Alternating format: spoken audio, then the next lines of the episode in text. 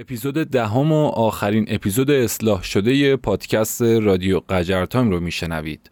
پس از کش و های فراوان و مشکلات متعدد، قجر تایم سایتی راه اندازی کرد و سعی شده که پایگاه مجازی خودش رو از اینستاگرام و تلگرام به یک سایت رسمی تغییر بده. امیدوارم دوری و عدم فعالیت ثابت و بدون نظم ما رو بخشیده باشید و بدونید که فقط و فقط دو عامل جلوگیر ما بودن و هستن اول بودجه دوم امکانات.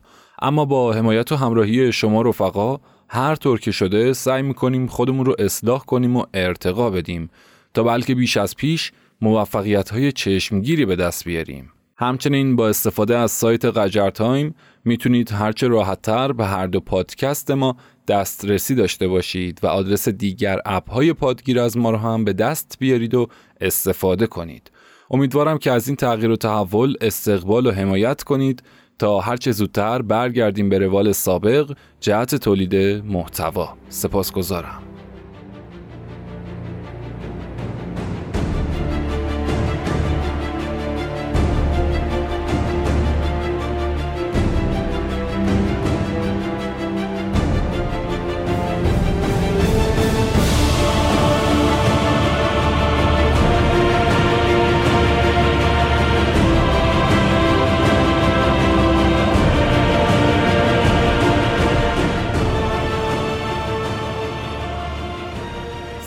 فرهاد مهرآبادی هستم راوی پادکست رادیو قجر تایم ما در این پادکست با استناد به منابع مکتوب و موثق از تاریخ میگیم همونطور که از بیوگرافی ما برمیاد هدف از تأسیس این پادکست بالا بردن سطح اطلاعات تاریخی جوانان میهن می باشد.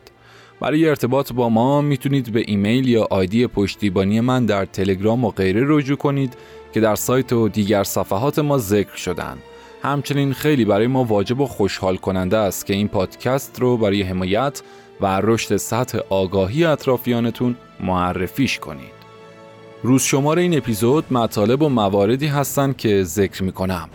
صادق قطبزاده از مشاورین سیاسی سید روح الله خمینی در پاریس خدمات پروفسور محمود حسابی و کوتاه از علی اکبر ده خدا و آثارش اما روایت اصلی یک ویژه برنامه است از تاریخچه اپیدمی 1904 میلادی در ایران که سری به بازار خرافات فروشان در همون دوره می‌زنیم تا پندی از تاریخ بگیریم و در این روزهای سخت به کار ببندیم که در این اپیزود خواهید شنید. امیدوارم تا همه این مطالب بهانه‌ای باشن که کمتر از یک ساعت یا بیشتر با من همراه باشید و صدای تاریخ رو بشنوید. پادکست رادیو قجر تایم اپیزود دهم.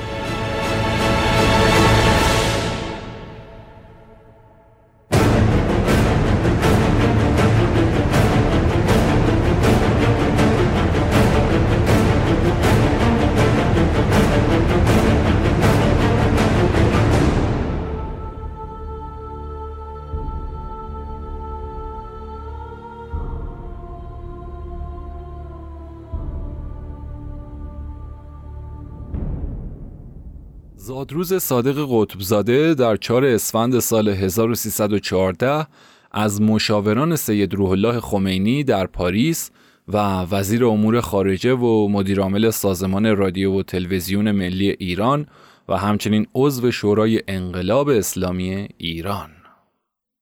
این روزها دیگه کمتر کسی نام صادق قطبزاده رو به یاد میاره اما بدون شک اون یکی از تأثیرگذارترین رجال سیاسی اخیر در ایران بوده است.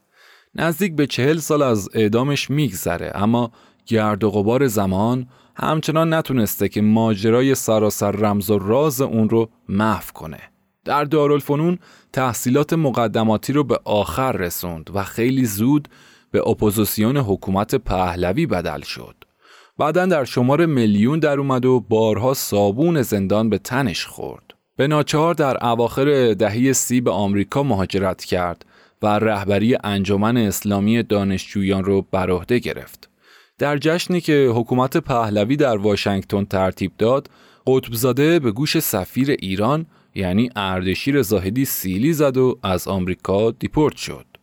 مدتها سرگردون دنیا بود تا بالاخره در کانادا اقامت کرد. حالا دیگه اون یک انقلابی واقعی شده بود. بعدها محمد رضا شاه پهلوی در آخرین مصاحبه زندگیش که با دیوید فراست خبرنگار شبکه ABC نیوز انجام داد چنین گفت. من باور نمی کنم که همه این کارها رو خمینی به تنهایی انجام داده باشه.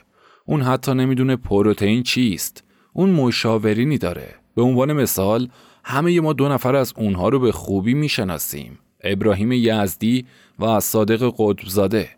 قطبزاده دانشجوی بیاستعدادی بود که از دانشگاه اخراج شد. گروهی اون رو عامل سیاه و گروهی دیگر اون رو عامل کاگبه می‌دونن. بعد از اتفاقات خرداد ماه 1342 به کمک آیت الله خمینی شتافت. بعدش به لبنان رفت و در زمره هواداران موسا صدر به فعالیت پرداخت. در خلال اجلاس گوادلوپ که در مکزیک برگزار می‌شد، رهبران کشورهای غربی به دور هم جمع شدن و تصمیم گرفتن که دیگه دست از حمایت رژیم پهلوی بردارن. اما در عوض حکومت برومده از انقلاب رو به رسمیت بشناسن. صادق قطبزاده به نمایندگی از کمپین آقای خمینی در این اجلاس شرکت کرد و با نبوغ خودش از دولتهای غربی امتیازات زیادی به نفع انقلابیون گرفت. در پی ورود آیت الله خمینی به پاریس، قطبزاده امکانات اقامت آیت الله خمینی و همراهانش رو در فرانسه فراهم کرد. اول اونها رو به خونه احمد قزنفرپور برد و بعد باغ نیوفلل شاتو رو براشون اجاره کرد. قطبزاده در زمان حضور آیت الله خمینی در فرانسه از جمله مشاوران اون بود. در پرواز انقلاب به تاریخ 12 بهمن ماه 1357 قطبزاده تنها کسی بود که اجازه پیدا کرد تا در طول سفر پر التهاب در کنار آیت الله خمینی بشینه. حتی زمانی که یک خبرنگار از احساس آیت الله خمینی می‌پرسه که بعد از 15 سال قدم به خاک میهن می‌ذاره و چه حسی داره آیت الله خمینی جواب هیچی رو میده که قطبزاده در مقام مترجم با دست پاچگی تمام سعی در رفع و رجوع این جواب می‌کنه. اما خب این موضوع از چشمان تیزبین رسانه ها مخفی نموند. آیت الله خمینی همواره معتقد بود که مهمترین رکن هر حکومت رادیو و تلویزیون اونه. به همین دلیل قطبزاده رو که بیشترین وسوق رو به اون داشت بر مسند ریاست اداره رادیو و تلویزیون انقلاب نشوند. به نظر می‌رسه که قطبزاده رابطه چندان خوبی با مهندس مهدی بازرگان و دولت موقت اون نداشت. از طرفی هم عباس امیر انتظام چندین بار از تبلیغات غیر مسئولانه تلویزیون تحت امر قطبزاده علیه دولت موقت گله کرد. در روز 13 آبان 1358 دانشجویان موسوم به پیرو خط امام سفارت آمریکا رو به اشغال خودشون درآوردن و بحران جهانی بالا گرفت و ایران کانون توجه دنیا شد. در اون روزها قطبزاده سرشناسترین فرد ایرانی به شمار می اومد. روزی نبود که در رسانه های بین المللی ظاهر نشه و در مورد بحران پیش اومده به مصاحبه نپردازه. مقامات آمریکایی هم حساب خاصی روی قطبزاده باز کرده بودند. در همین روزها یعنی در آذر ماه 1358 زمان اولین دوره انتخابات ریاست جمهوری اسلامی ایران فرا رسید. دو رقیب قدیمی یعنی قطبزاده و بنی صدر دوباره در مقابل هم سفارایی کردند. قطبزاده برای کمپین انتخاباتی خودش خرج زیادی کرده بود اما خب بنی صدر به لطف سخنرانی های پرشوری که در دانشگاه صنعتی ایراد کرد وضعیت بهتری داشت در این ایام هنوز مردم ایدئولوژی رو به پول ترجیح می‌دادند و قطبزاده هم شکست سختی از رقیب خورد. بعد از شکست در انتخابات آروم آروم خورشید اقبال قطبزاده رو به افول رفت. روزهای سختش فرا رسید. سر ناسازگاری با مسئولین گذاشت و در رأس همه اونها به حزب جمهوری اسلامی که آیت الله بهشتی که تازه اون بود حمله کرد. بسیاری از افراد پاکسازی های اول انقلاب رو به بهشتی نسبت دادن یا میدن از آیت الله طالقانی تا متحری، قرنی، مفتح و غیره همگی حذف شدند. گفتگوهای تلفنی قطبزاده هم شنود شد و توسط قدوسی یعنی دادستان کل انقلاب دستگیر شد. البته چندی پس از دستگیری احتمالاً به اشاره آیت الله خمینی آزاد شد اما این تازه آغاز ماجرا بود مدتی گذشت که ناگهان در روز 17 فروردین 1361 خبر دستگیری قطبزاده به جرم کودتا علیه جمهوری اسلامی و ترور آیت الله خمینی دنیا رو به حیرت واداشت. این دیگه جرمی نبود که بشه از اون به آسونی گذشت. اعلام شد که کودتاگران با دفن مقدار زیادی از مواد منفجره در اطراف منزل آیت الله خمینی در جماران قصد توطعه به جون اون رو داشتن. نوردین کیانوری یعنی دبیر کل حزب توده ایران در این رابطه گفته که ما از قصد توطعه قطبزاده آگاه شدیم. بنابراین دو نفر از افسران حزب یعنی سرهنگ اتاریان و سرهنگ کبیری رو در ستاد کودتا نفوذ دادیم. اخبار رو به صورت منظم به مسئولان وقت می رسوندیم تا درست در حالی که فقط چند ساعت به شروع کودتا مونده بود قطبزاده رو دستگیر کردیم. جالب اینجاست که حکومت نه تنها از اون دو افسر یعنی از اتاریان و کبیری تشکر نکرد بلکه بلافاصله هر دوی اونها رو هم اعدام کرد. بالاخره قطبزاده به روی صفحه تلویزیون ظاهر شد و اعتراف کرد. اعترافات تلویزیونی صادق قطبزاده برای برنامه ریزی ترور آیت الله خمینی از همون تلویزیونی پخش شد که اون با حکم شرعی سه سال قبل از این ریاست اون رو بر عهده گرفته بود. اما مهمترین نکته اینه که نامی از آیت الله سید کازم شریعت مداری به میون آورد که همین مسئله موجب نابودی این مرجع تشیع شد.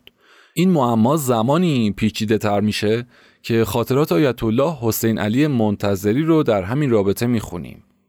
وقتی که آقای قطبزاده را بازداشت کردند ما شنیدیم که ایشان سوء قصدی راجع به مرحوم امام داشته و در چاهی نزدیک به محل سکونت ایشان موادی کار گذاشتند که کشف شده و آقای شریعت مداری هم از این موضوع اطلاع داشتند. روزی آقای احمد آقا در قوم به منزل ما آمد و در حالی که آقای حاج سید هادی نیز حضور داشت با نحوه تهدید آمیزی گفت امشب قطبزاده در تلویزیون مطالبی راجع به آقای شریعت مداری می‌گوید شما مواظب باشید که حرفی نزنید و چیزی نگویید همان شب مصاحبه آقای قطبزاده از تلویزیون پخش شد و در این راستا بود که به سراغ آقای شریعت مداری رفتند و من از صحت و سقم این قضایا بی اطلاع بوده و هستم. بعدا شنیدم که آقای حاج احمد آقا در زندان سراغ قطبزاده رفته و به او گفته است شما مسلحتا این مطالب را بگویید و اقرار کنید و بعدا امام شما را عفو می کنند اما بالاخره او را اعدام کردند. و باز بعدها از طریق موثقی شنیدم که جریان ریختن مواد منفجره در چاه نزدیک به محل سکونت مرحوم امام به کلی جعلی بوده و واقعیت نداشته است و منظور فقط پرونده سازی برای مرحوم شریعت مداری بوده است. روزنامه های اون روزها برای تأکید بر فساد اخلاقی قطبزاده نوشتن که قطبزاده در حالی که با معشوقه فرنگی خودش در منزلش بود دستگیر شد. در واقع این دختر نامزد قطبزاده بود. نامش کرول جروم بود و اهل کشور کانادا و خبرنگار شبکه سی بی سی هم بود. اون بعدها کتابی در مورد قطبزاده نوشت به نام مردی در آینه. خودش اینجوری گفته. صادق می‌دانست که به سراغش خواهند آمد. به او گفتم من و دوستانم تو را از کشور خارج خواهیم کرد. اما او جواب داد نه. این انقلاب کابوسی بود که من برای این ملت رقم زدم. من مقصر هستم. میمانم و با سرنوشتم روبرو می‌شوم. وقتی که سوار ماشین شد که برود هرگز نمی‌دانستم که دیگر او را نخواهم دید. محمد محمدی ری شهری یعنی اولین وزیر اطلاعات جمهوری اسلامی در این باره گفته که قطبزاده برای کودتا یک سال و نیم فعالیت کرده بود و پس از دستگیری اعلام کرد که آمادم حرفهایم را در مصاحبه تلویزیونی بگویم اما به شرط اینکه مرا فورا یا اعدام کنید یا عفو قطبزاده نه فورا اعدام شد نه عفو اون پنج ماه در زندان اوین به زندانبانی اسدالله لاجوردی روزهای پرمهنتی رو سپری کرد. دادگاه اون در مرداد همون سال تشکیل شد و بعد از 20 روز محاکمه سرانجام در سهرگاه روز 24 شهریور 1361 به جوخه اعدام سپرده شد. کرول جروم اون رو در لحظه خاکسپاری دیده بود و گفته وقتی به خاکش می سپردند دیدم که ریشش سفید شده بود. خلاصه یه زندگی قطبزاده رو هم میشه در جمله ای از نامزد اون پیدا کرد. مبارزه در سراسر زندگی برای یک رویا و در قلتیدن به یک کابوس بود. جمله که کامل ترین توصیف برای زندگی پرماجرای صادق قطبزاده است. مردی که با رویا شروع کرد اما پایان زندگیش کابوس بود. به حال کتاب فرزند خوشقد و بالای انقلاب اسلامی اینگونه بسته شد و باز هم یک انقلاب دیگر یک فرزند دیگر رو تومه خیش قرار داد. داستان صادق قطبزاده یکی از معماهای چند دهه اخیر به شمار میره. گروهی اون رو به شکل فرشته پاک و منزه می‌دونن و گروهی دیگر اون رو ابلیسی تمام ایار به خاطر میارن. اون هرچی که بود قسمتی انکار نشدنی از تاریخ معاصر ما بود.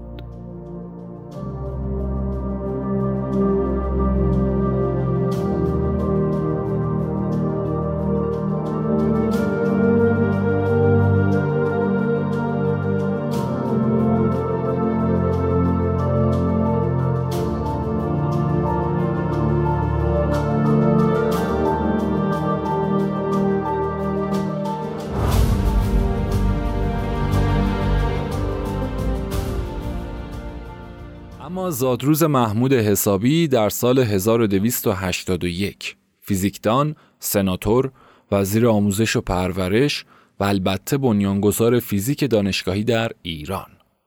محمود حسابی در سه اسفند ماه 1281 در تهران از پدر و مادری تفریشی زاده شد. پدرش سید عباس معز سلطنه و مادرش گوهرشاد حسابی هر دو اهل تفرش و از سادات تفرش بودند. چهار سال اول دوران کودکیش رو در تهران سپری کرد.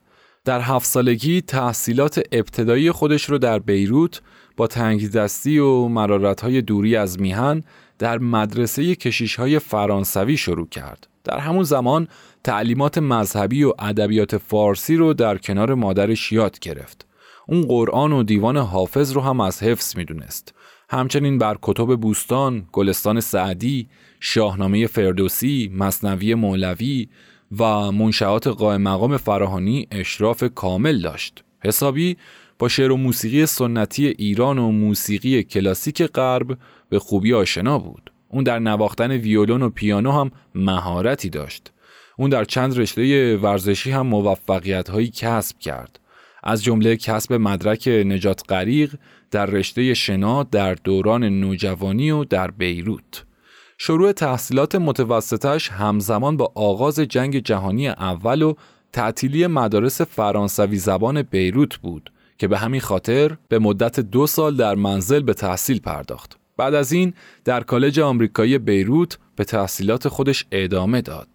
در سن 17 سالگی لیسانس ادبیات و در سن 19 سالگی لیسانس بیولوژی را اخذ کرد.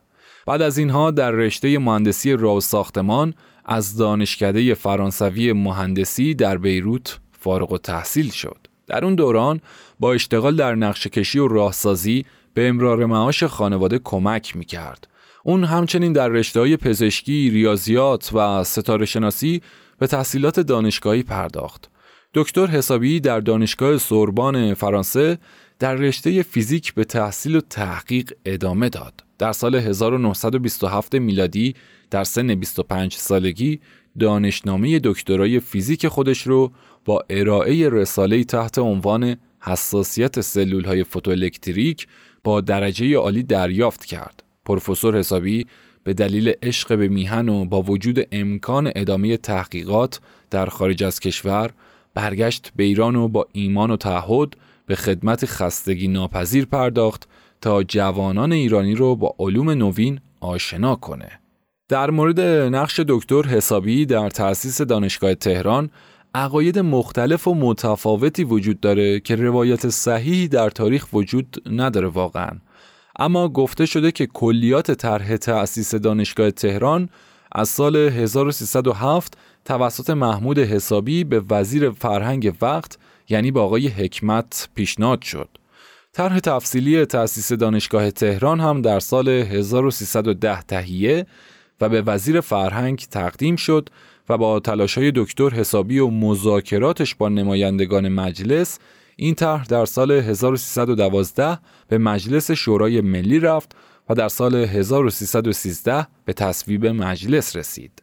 مهدی خزعلی به نقل از دکتر حسابی نوشته که جهت تأسیس دانشگاه تهران با وساطت یکی از دوستان وقت ملاقاتی از وزیر معارف وقت گرفتم. پس از توضیح طرح وزیر معارف از من پرسید دانشگاه بسازید که چه بشود؟ من عرض کردم چون دکتر و مهندس هایی که برای تحصیل به فرنگ می روند را در مملکت خودمان تربیت کنیم. او پاسخ داد تربیت دکتر و مهندس برای ما صد سال زود است. متأثر از کوتاه فکری وزیر معارف از دفتر وزیر خارج شدم و دوستی که آزردگی مرا دید برای آرامش خاطر گفت من می توانم از رضاشاه برایت وقت ملاقات بگیرم. وقت ملاقات با رضاشاه تعیین شد. برای او طرح تأسیس دانشگاه تهران را شرح دادم و شاه پرسید که چه شود؟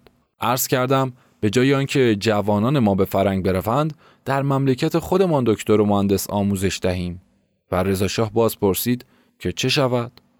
عرض کردم این جاده ها و راهن هایی را که آلمان ها می سازند مهندسین خودمان بسازند و غیره. رضا شاه بسیار استقبال کرد و گفت بروید طرحتان را بنویسید. به مجلس می‌گویم رأی بدهد. من از همان شب شروع به نگارش طرح دانشگاه کردم. فردای آن روز از دربار به در خانم آمدند. تعجب کردم که با من چه کار دارند. دیدم صد هزار تومن پول فرستادند که اعلی حضرت فرمودند کارتان را شروع کنید و طرحتان را هم بنویسید. این همان مبلغ خرید زمین دانشگاه تهران بود و کار ساخت و ساز همزمان با نوشتن طرح آغاز شد. هرچی که بود محمود حسابی پس از خدمات زیادی که در این مطلب و با این مقدار زمان جا نمیشه سرانجام در دوازده شهریور 1371 در بیمارستان دانشگاه ژنو درگذشت. آرامگاه خانوادگی اون در شهر تفرش قرار داره.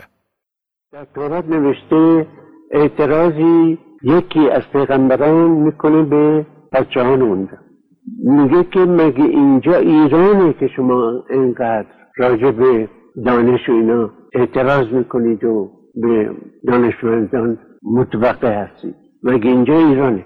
تو تورات ها. خب حالا چطور شده؟ الان چند صد ساله که ما اصلا تکون نمی‌خوریم. اهمیت نمیدیم. اگر یه تو بودجه یه مقداری حالا هر چقدر. بگذارن آقا این پنج درصد مال تحقیقه. آیا چه خواهد شد مگه اگه این کار بکنن این پنج درصد مملکت رو ورشکست می‌کنه. خب میگه این پنج درصد بودجه بودجه وزارت فرهنگ مال تحقیقه. این تحقیق دست استاد این رشته است که دانشیاراش و دبیراش زیر دستش کار می‌کنه. به خرج او به میل او هر دلش خرج کنه. میگن آقا این, این ممکنه این پول بخوره. بنده میگن بزو بخوره. اگه عامل مانع شدن از پیشرفت علم اینه که ایشون این پول می‌خوره بزو بخوره. همیشه که نمی‌خوره خجالت خواهد کشید. این پولی که در دستش هست بالاخره خرج تحقیق خواهد کرد. میگیم یکی از ده نفر خواهد خورد. اونش بخور. نمیشه جلوی یک مملکتی رو گرفت برای اینکه یه نفر از ده نفر می‌خوره باید شروع بکنن. بعد یواش یواش بین خود استادا بین خود پژوهندگان. یک روحیه پیدا میشه که علاقه من نه فقط به پژوهششون خواهد شد. خجالت کشی خواهند کشید از اینکه پیشرفت نکردن و یا به اندازه اون دیگه کار نکردن. باید باید تکونی خود ما منتظر بشیم که همون فرنگی ها اختراع کنن و پیدا کنن. ما بیاریم بخریم ازشون و بشیم باشیم یه مملکت عقب افتاده. در صورت که استعداد اینقدر هست که شاگردای ما میرن فلان شاگرد اول میشن و میونن. از شاگردای خودمون رو شاگرد اول شدن و موندن حالا شاگردای دیگه رو جنان بدونید همینطور الان هستن در امریکا و کانادا و اروپا که درس میدن اونجا. تحقیق می‌کنن پژوهش می‌کنن باید نگه داشت. این یک علم چیز قیمتیه. باید نگهش داشت. نباید گذاشت فرار کنه بره. حالا اگه می‌گفتیم ما یه ملتی هستیم بی استعداد. گفتم خیلی خوب استعدادی نیست چرا پر اما اینطور نیست. ملتی هستیم با استعداد یادش گرامی و راهش پر رهرو باد.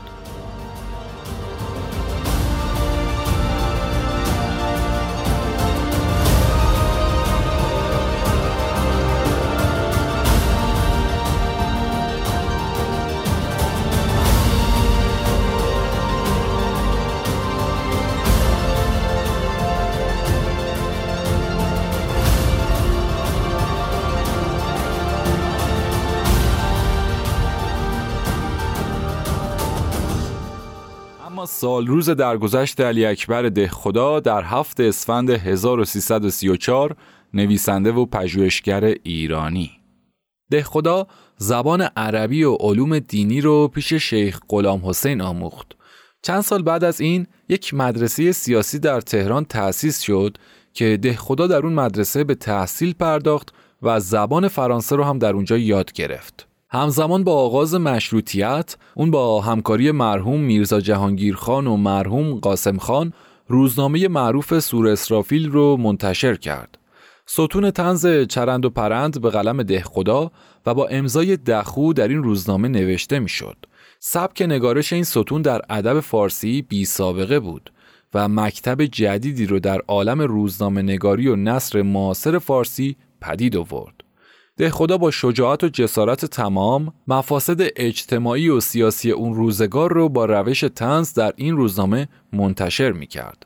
پس از درگذشت مظفرالدین شاه و روی کار اومدن محمد علی میرزا و مخالفتش با مشروطیت و آزادی خواهان به دستور اون مجلس به توپ بسته شد و جمعی از آزادی خواهان تبعید و دستگیر شدند و ده خدا که جزو گروه آزادی خواهان بود به پاریس تبعید شد.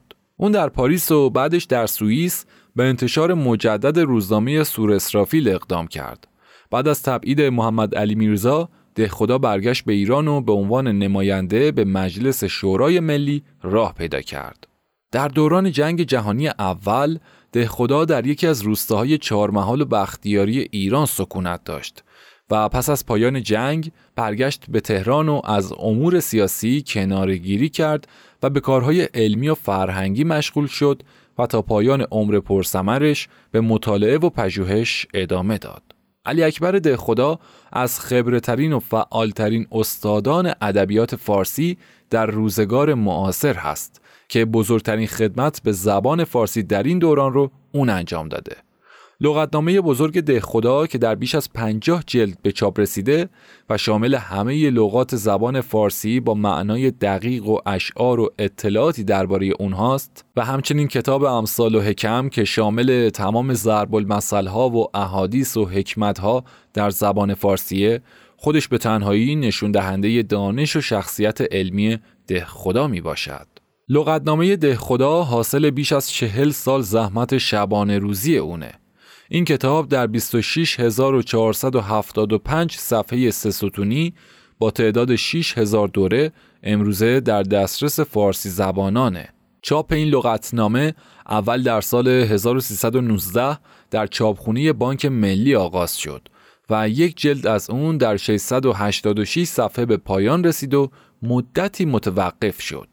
بعدش مجلس شورای ملی عهدهدار چاپ لغتنامه بود و چون لغتنامه به دانشگاه تهران منتقل شد چاپخونه دانشگاه به تنهایی عهدهدار چاپ اون شد که همکنون هم ادامه داره محل فعلی مؤسسه لغتنامه در شمیران جنب باغ فردوسه و این مؤسسه تونسته که لغتنامه ده خدا رو در 222 جزوه شامل حدوداً 27 هزار صفحه چاپ کنه و در اختیار علاقمندان و محققان ایران و پژوهشگران جهان قرار بده. علامه ده خدا هفت اسفند ماه 1334 چشم از جهان فرو بست و در مقبره خانوادگی مدفون شد.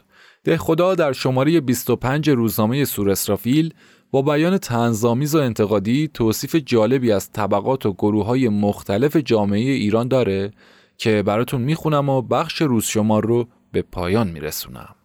این را هیچ کس نمی‌تواند انکار کند که ملت ایران در میان ده میلیون جمعیت دو میلیون و پانصد هزار وزیر، امیر، سردار، سرهنگ، سرتیپ، سلطان، یاور، سفیر کبیر، یوزباشی، دهباشی و غیره داریم.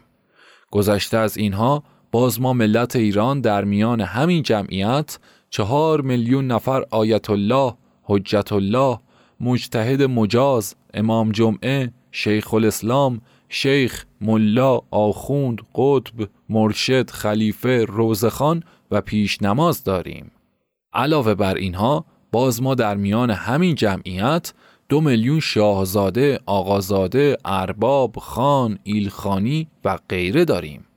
همه این طبقاتی که عرض شد دو قسمت بیشتر نیستند. یک دسته رؤسای ملت و یک دسته اولیای دولت که هر دو دسته یک مقصود بیشتر ندارند. می‌گویند شما کار کنید، زحمت بکشید، آفتاب و سرما بخورید، لخت و اوریان بگردید، گرسنه و تشنه زندگی کنید، بدهید ما بخوریم و شما را حفظ و حراست کنیم. فیضشان قبول، خدا بهشان توفیق بدهد.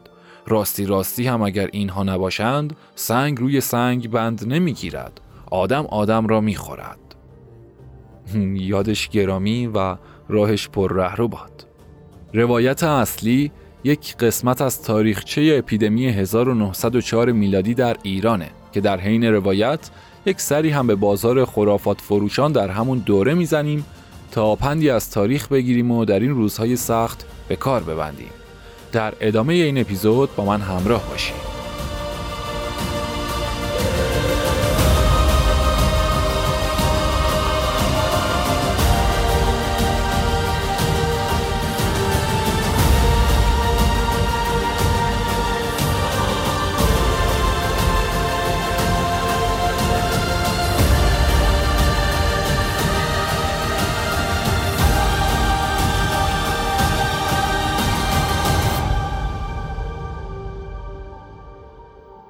اعتقاد به خرافات و موهومات از خصوصیات جامعه استور اندیش است.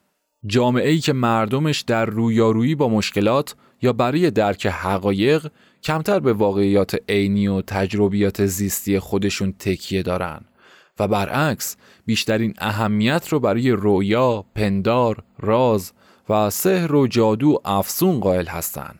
در واقع خرافات محصول خواسته جامعه که به روابط علت و معلولی پدیده ها علاقه داره و به تخیلات و امیدهای واهی دل بسته.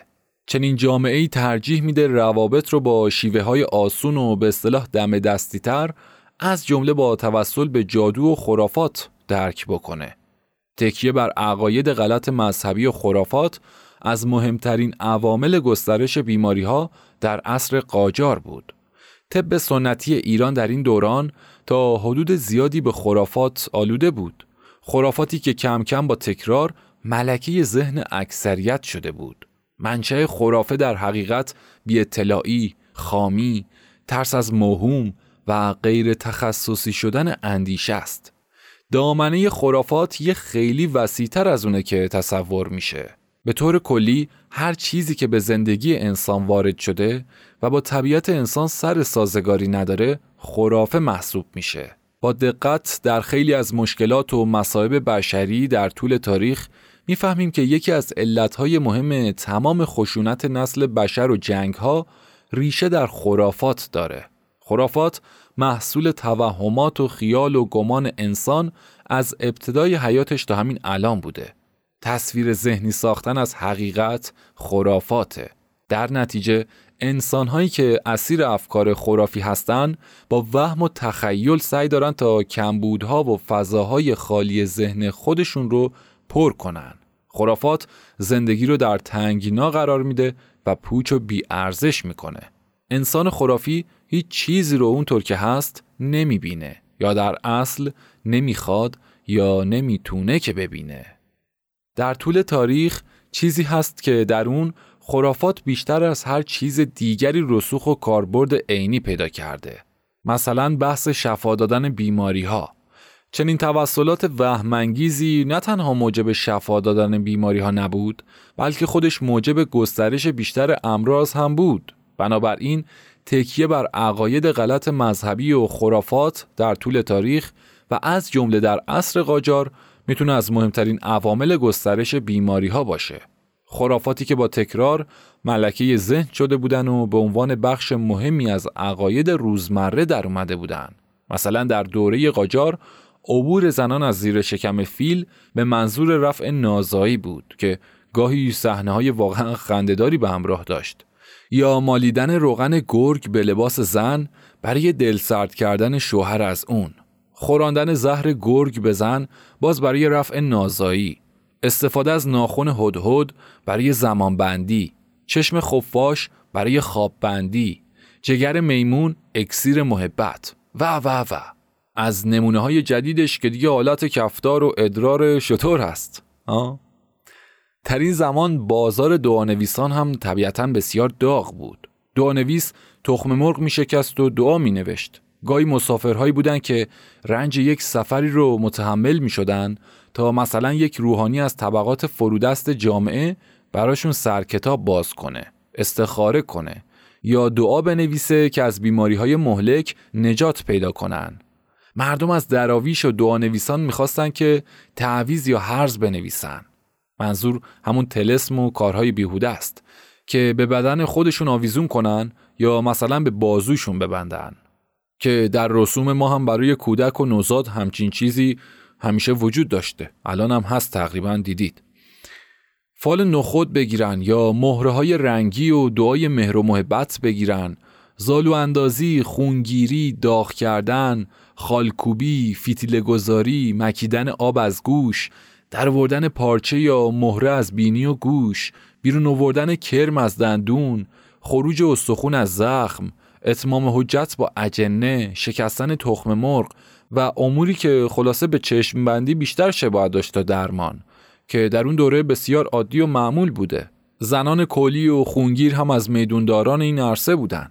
هرچی خرافات بیشتر بود خب اعتقاد به پزشکی نوین و دستاوردهای اون هم محجورتر بود. همه این موارد نه تنها قبهی به حساب نمی اومدن بلکه براش تبلیغ هم می‌کردن و تا همین امروز هم می‌کنن. سوال اصلی و اساسی اپیزود دهم رادیو قجر تایم اینه اصولا خرافات و عقاید انحرافی چه تأثیری در گسترش بیماری ها به ویژه چه تأثیری بر بیماری های واگیردار داشته است؟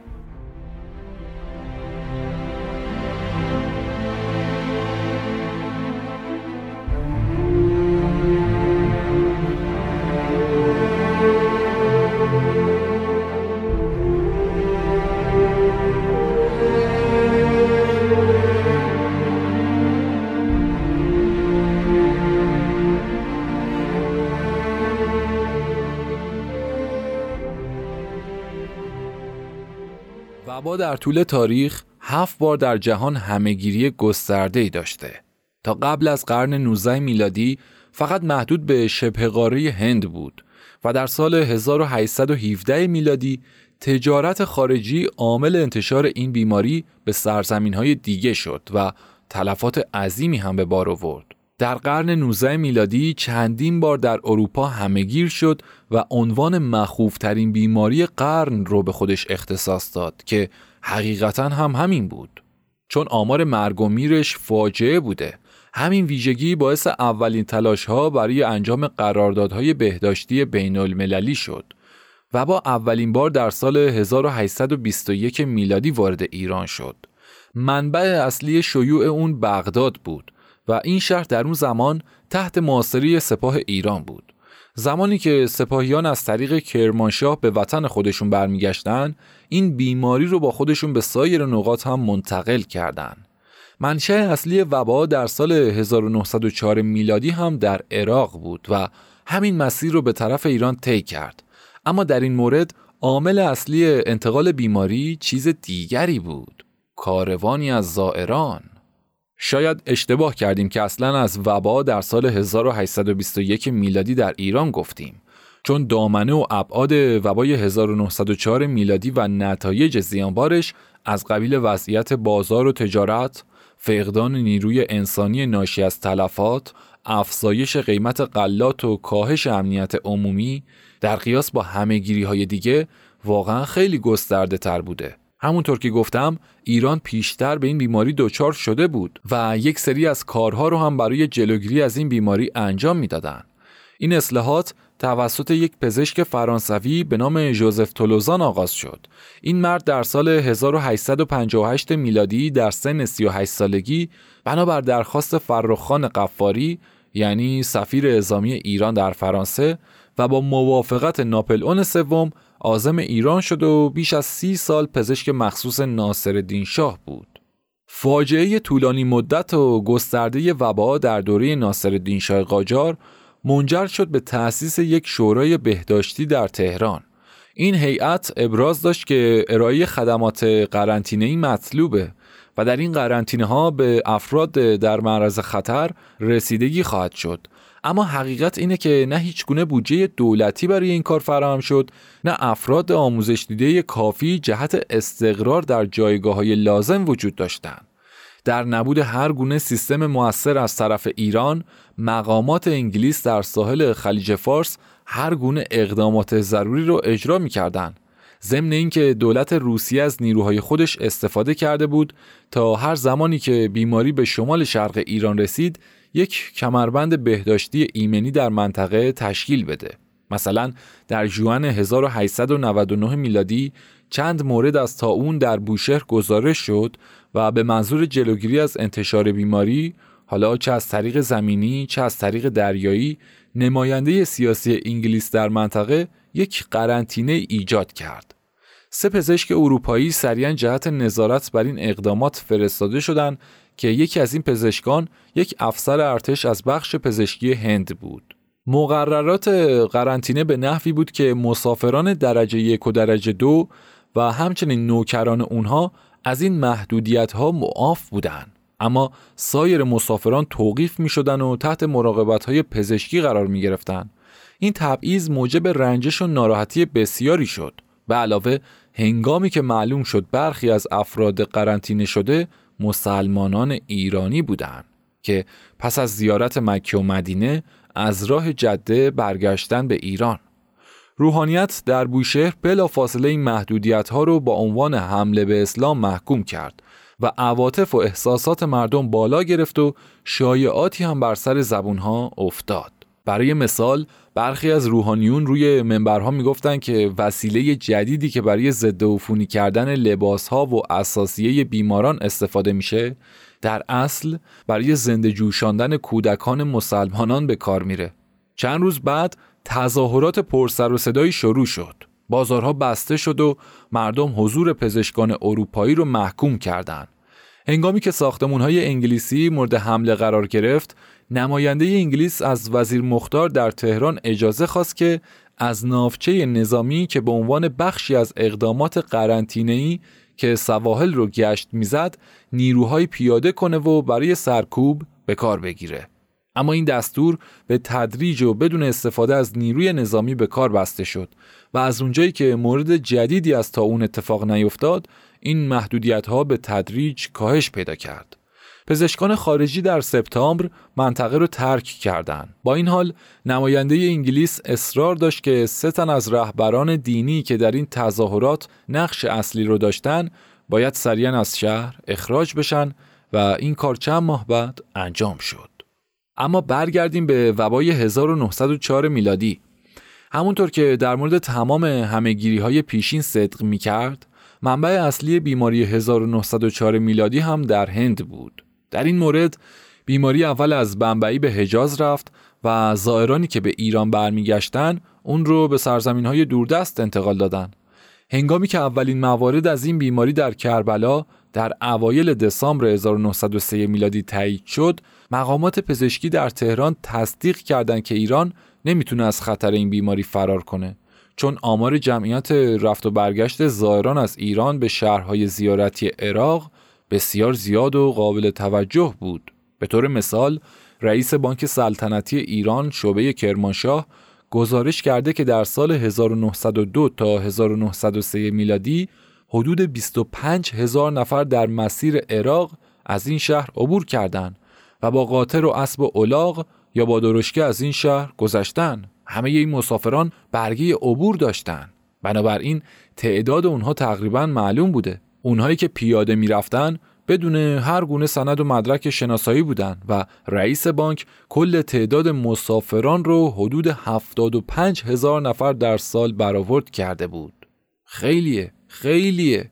تقریبا یک ورزشگاه آزادی در حدود 120 سال پیش. الان 1400 هستیم. با این حال تلاش هایی برای مقابله با بیماری یا به قول مورخان قاجاری ناخوشی شکل گرفت. به سرعت دستوراتی به پست مرزی در قصر شیرین صادر شد تا ورود مسافران رو تا مدتی محدود کنه. این وظیفه بر عهده مأموران بلژیکی قرار گرفت که از مارس 1899 میلادی مسئول جمعآوری هزینه‌های گمرکی در این استان بودند. همین جمعآوری هزینه‌های گمرکی باعث شده بود که مردم محلی از این مأموران بیزار بشن. معمور ارشد پست مرزی در قصر شیرین مردی بود به نام موسی و سزاری و اینطور که از تاریخ پیداست خیلی هم عصبانی و پرخاشگر بوده. سزاری قبلا هم با کارهای خودش مخالفتهای عظیمی رو ایجاد کرده بود. مثلا اصرار داشت که افراد مذهبی و روحانی که برای زیارت وارد ایران میشن از این به بعد از پرداخت هزینه های گمرکی معاف نیستند و گاهی بر حسب اتفاق دستور داده بود که افراد مذکور و درشگاه های حامل زنان تفتیش بشن. این اقدامات مخالفت و اعتراضات شدیدی رو به وجود آورد و گزارش شده که حتی قبل از اینکه دستور تأسیس قرنطینه به بلژیکی ها برسه برخی از رهبران دینی در نجف و کربلا گفتن که کشتن چنین افرادی که دشمن اسلام هستند عملی تحسین برانگیز است چنین تهدیدات و فتواهایی از طرف روحانیت تمایل مقامات محلی در ایران رو برای کمک به بلژیکی ها کاهش داد. با این حال بازم آقای سزاری در پی امتناع از مسئولیت های جدیدش نبود. اولین کاروان بزرگ زیارتی که در ژانویه 1904 میلادی متوقف شد شامل شیعیان هندی بود که داشتن برمیگشتن به وطن خودشون. اگرچه اونها به خاطر این اقدامات و محدودیت ها اعتراضات شدیدی کردند اما خب در نهایت اون رو قبول کردند احتمالا به خاطر اینکه این افراد با مقررات بهداشتی مشابه آشنا بودند و قبلا همچنین اقداماتی از طرف مقامات انگلیس در هند به اجرا گذاشته شده بود. اما وقتی که گروهی از زائران ایرانی در مرز متوقف شدند حدود چهار هفته بعد واکنش های متفاوتی برانگیخته شد. این واکنش ها بسیار خشونتبار هم بودند. کاروان مورد نظر متعلق به مشهد بود و رئیس اون یکی از بزرگترین چهره های دینی در نجف یعنی آقا حسن ممقانی بود که به خاطر مخالفت های جنجالیش با هر گونه نفوذ اروپاییان در ایران معروف بود. خبر اینکه چنین چهره دینی تاثیرگذار و سریع اللهجه‌ای در پی ورود به ایران بوده بسیار مورد تشویش و نگرانی گسترده‌ای در تهران شد. بلژیکی ها قبل از اینکه این کاروان برسه از عین الدوله یعنی صدر اعظم شاه درخواست کردند تا مبالغ قابل توجهی پول برای ممقانی بفرسته که زیارت خودش رو عقب بندازه اما این کار انجام نشد دولت هم به تلگراف های مکرر سزاری برای اعزام فوری سوار نظام و پیاده نظام به قصر شیرین در راستای کمک به تقویت این مقررات اعتنایی نکرد. در غیاب چنین نیروهایی طبیعتا سزاری نمی‌تونست جلوی تعداد زیاد زائرینی رو بگیره که به خاطر شرایط موجود شدیداً آزرده و خشمگین بودن و این کارها رو به عنوان عملی در جهت سرکوبی اسلام تلقی می‌کردن. تقریبا در اواخر فوریه گروه ممقانی حلقه قرنطینه رو شکستن و از مرز عبور کردند. همراه با اونها وبا یک بار دیگر به ایران وارد شد.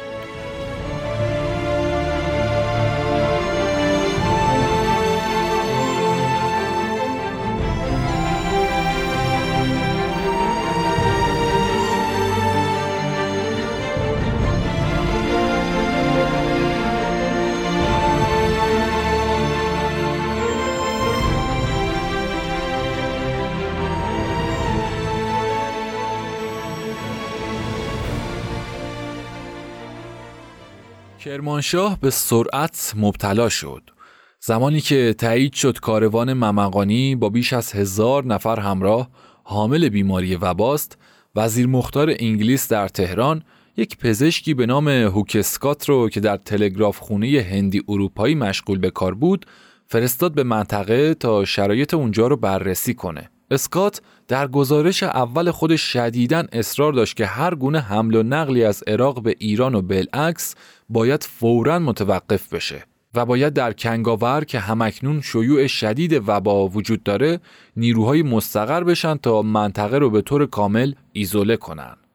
گروه دیگری از زائران در همین شهر اقامت داشتند و یک پزشک واقعا با معرفت هم به نام دکتر راوم با شجاعت این زائران رو در قرنطینه نگه داشته بود. هنگامی که ممقانی این اخبار رو شنید اون رو به عنوان تلاش دیگری برای ممانعت مسلمانان از انجام وظایف دینیشون اعلام کرد و گروه همراه خودش رو به طرف کنگاور هدایت کرد. بلوایی در منطقه به پا شد که طی اون دکتر راوم مورد حمله قرار گرفت و کتک خورد. همه مسافرانی که توقیف شده بودن آزاد شدن تا به سفر خودشون ادامه بدن. برخی هم به ممقانی ملحق شدن و رفتن به قوم. گزارش های اسکات در مورد شرایط کرمانشاه پزشکان دیگر و همچنین وزیر مختار انگلیس در تهران رو به وحشت فرو برد. در اوایل آوریل نرخ مرگ و میر روزانه در این شهر از 20 نفر تجاوز می کرد و تقریبا یک سوم جمعیت به هنگام شیوع وبا به کارهای معمول خودشون می پرداختن.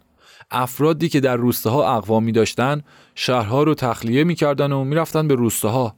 این کار فقط باعث شد که بیماری در حوزه گسترده تری پراکنده بشه. در خود شهر شرایط برای گسترش بیماری بسیار مطلوب بود. آب دفع شده از برخی خونه ها موجودی آب همسایگان بیبزاعت رو تشکیل می‌داد. بدبختانه کرمانشاه در طول سال 1903 میلادی یعنی یک سال قبل از این ماجرا با خشکسالی مواجه بود. و یک نتیجه این خشکسالی این بود که برخی از گرمابه های پرطرفدار فقط یک بار یا نهایتا دو بار در سال می‌تونستن آب خزینه های خودشون رو عوض کنن. درست شنیدید؟ فقط یک بار یا نهایتا دو بار در سال.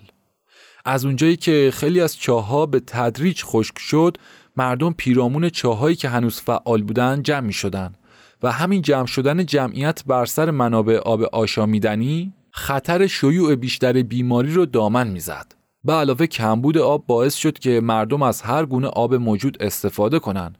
حالا دیگه صرف نظر از اینکه این آبها چقدر مورد شک و تردید هستند. در حالی که نرخ مرگ و میر همچنان افزایش داشت، اسکات به همراه سایر پزشکان اروپایی که برای درمان مردم به کرمانشاه رفته بودند، از فرماندار کرمانشاه یعنی از فرمان فرما درخواست کرد که اقدامات جدیدی رو در زمینه بهداشت عمومی به عمل بیاره.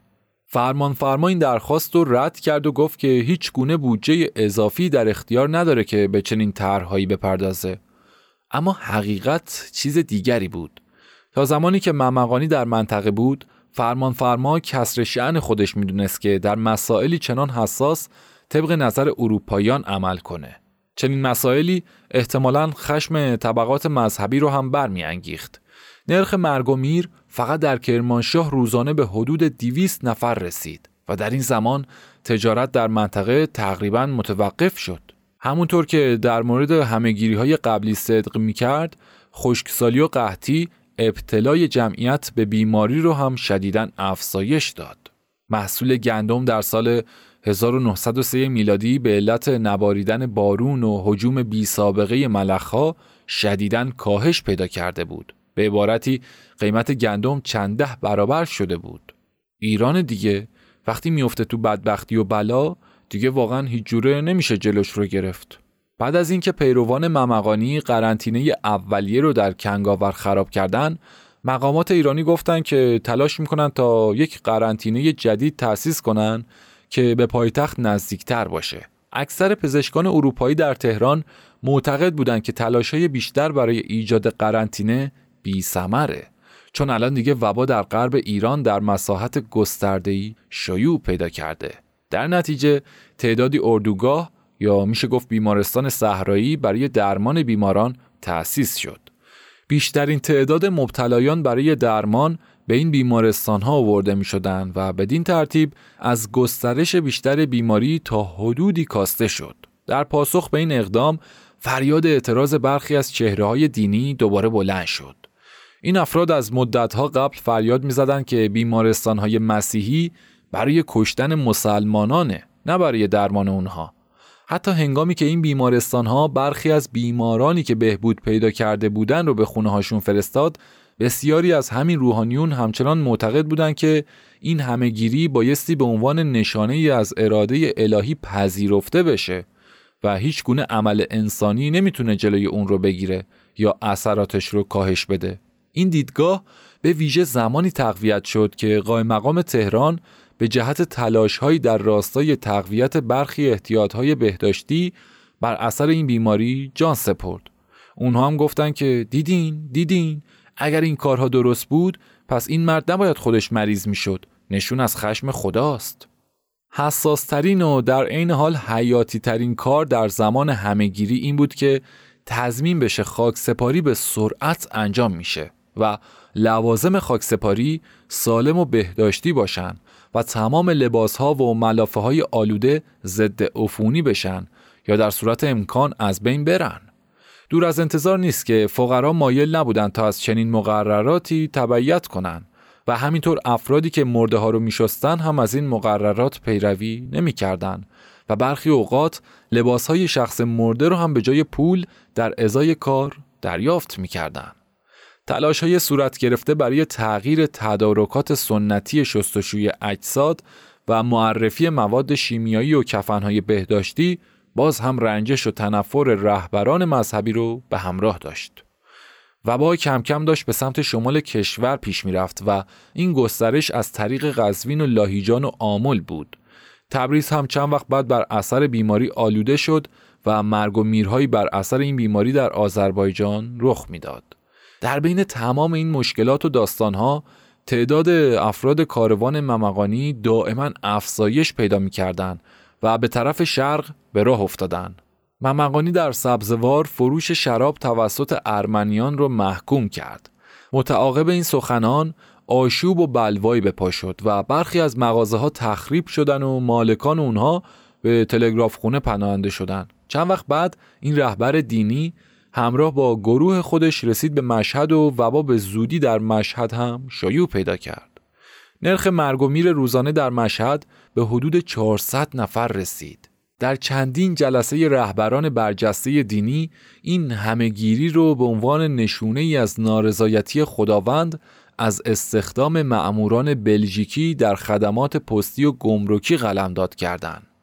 بر طبق یک دیدگاه دیگه شیوع وبا نشانه این بود که خداوند استفاده از لامپ های الکتریکی که اخیرا در حرم امام رضا علیه السلام به کار رفته رو نمیپسنده عجیب نیست که احساسات ضد اروپایی در شهر زیارتی مانند مشهد افزایش پیدا کنه. ممقانی به انگام برگشت به نجف باز هم در حرم عبدالعظیم اقامت کرد. عجیب اینجاست که حتی همسر و یکی از فرزندانش در این مدت قربانی وبا شدن اما خودش سالم و سرحال بود. دو گزارش مستند دیگه از این ناخوشی 1904 میلادی روایت می‌کنم و میریم برای جنبندی مطلب.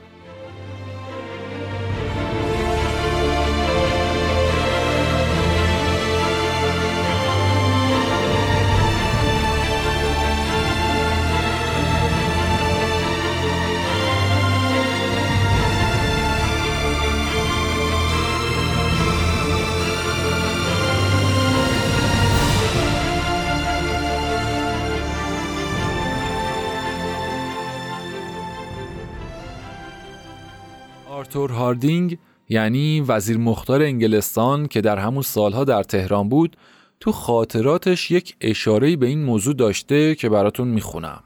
دومین مرجع تقلید شیعیان در نجف آقای ممقانی بود که او هم مثل آقای شربیانی اهل آذربایجان است. اندکی پس از مراجعت هم به تهران همین روحانی جلیل القدر در رأس گروهی از شیعیان عراق که عازم زیارت مرقد حضرت رضا بودند به سوی ایران حرکت کرد و قرار بود سر راه خود به مشهد چند روزی هم در تهران توقف کند. زائرانی که همراهش بودند در عرض راه چندین برابر شدند. زیرا از هر کدام از شهرها و آبادیهای عراق که میگذشتند جمع کثیری از شیعیان ژندهپوش و درویشان بیمار که مبتلا به امراض مصری و وبا بودند به می پیوستند تا اینکه به مرز ایران و عثمانی یعنی به کرمانشاه و قصر شیرین رسیدند. در اینجا علا رغم اعتراض معموران اروپایی و بلژیکی که برای همین منظور یعنی برای نظارت در قرنطینه مرزی استخدام شده بودند همه آن زائران آلوده در التزام رکاب پیشوای متنفذ خود وارد خاک ایران شدند و بیماری مصری وبا را در این طرف مرز ایران پراکندند زیرا هیچ حاکم یا معمور ایرانی جرأت نداشت که مانع از ورود کوکبه یک چنین روحانی مقتدری به خاک ایران شود. آیت الله پس از رسیدن به قوم تقریبا بلوایی در این شهر مذهبی برپا کرد. زیرا صریحا اعلام داشت که عوارض راهداری که از طرف یک مؤسسه کافر یعنی از طرف بانک شاهی برای حفظ و مرمت این راهها و همچنین برای اداری پستخانه ها و قهوه خانه های سر راه وضع شده حرام و پرداخت آنها برخلاف احکام شرع است. برای آیت الله ظاهرا هیچ مهم نبود که این جاده که با سرمایه بانک شاهی درست شده است و او و همراهانش اینگونه به راحتی روی آن سفر می کنند احتیاج به تعمیر و مرمت دائمی دارد و هزینه این تعمیرات از همان عوارض و راهداری که او تکفیر می کند باید تأمین شود. مزفر شاه وقتی که شنید این روحانی مشهور وارد ایران شده است از او دعوت کرد که چند روزی به تهران تشریف بیاورد اما مجتهد زینوفوز این استدعای ملوکانه را صریحا رد کرد و دلیل آورد که حاضر نیست وجود خود را به کسافت و نجاست شهری آلوده کند که این همه یهودی و عیسوی در آن ساکنند و زنها و دختران بیهجاب تهرانی خود را در کوچه ها و خیابان های شهر به نامحرمان نشان می دهند.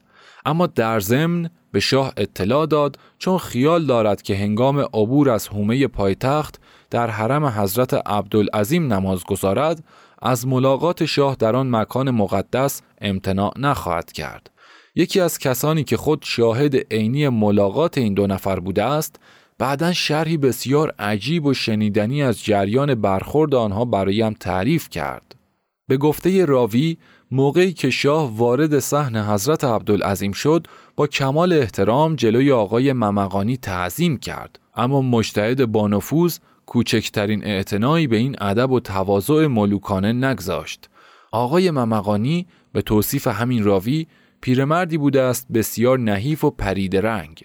با دماغی بزرگ و عقابی وی امامه بزرگ به سر داشته است که از زیر لایه های پیچیده آن با چشمانی نافذ و رخنگر به دنیا می نگریسته است. شاه به قراری که راوی نقل می کرد شخصا دو سه استکان متوالی از آبی که این شخصیت روحانی در آن وضوع گرفته بود نوشید و به این هم اکتفا نکرد و بلکه دستور داد که چندین شیشه خالی را از تتمه آب وضوع آقای ممقانی پر کنند تا بعدا مخدرات حرم و کنیزگان آنها نیز به عنوان تبرک از آن بیاشامند. خب با این توصیف به نظرم بیدلیل نیست که این مزفر شاه بیچاره همیشه مریض احوال بود حاج سیاه محلاتی هم با اینکه احتمالا ترسیده که اشاره مستقیمی به نام شهرت مجتهد کنه در خاطراتش یک اشاره به این موضوع داشته و نوشته که این سال که صدارت با عین دوله است و ایران بیچاره دچار گرانی قله می باشد هنوز این بلا و بلایای تعدیات حکام رفت نشده وبا در ایران ظاهر شد. شیوع این مرض اول در عتبات نجف و کربلا و جنوب ایران بود. در کرمانشاه قرنطینه گذاشته شد و مأمورین و اتبا مواظب بودند که کسی مبتلا به این مرض عبور نکند. یک نفر از علمای معروف اسلام از نجف با جمعیت و طلاب زیادی به عزم مشهد حرکت کرده وارد کرمانشاه شد.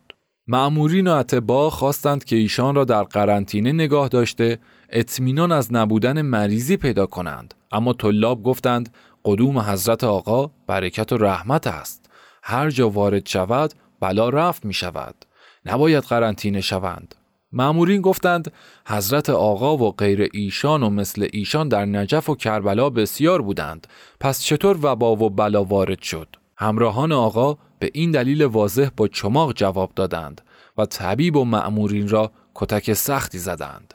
در ایران هم قانون نیست و بر اعمال و جنایات اهل امامه مؤاخذه و مجازات نمی باشد.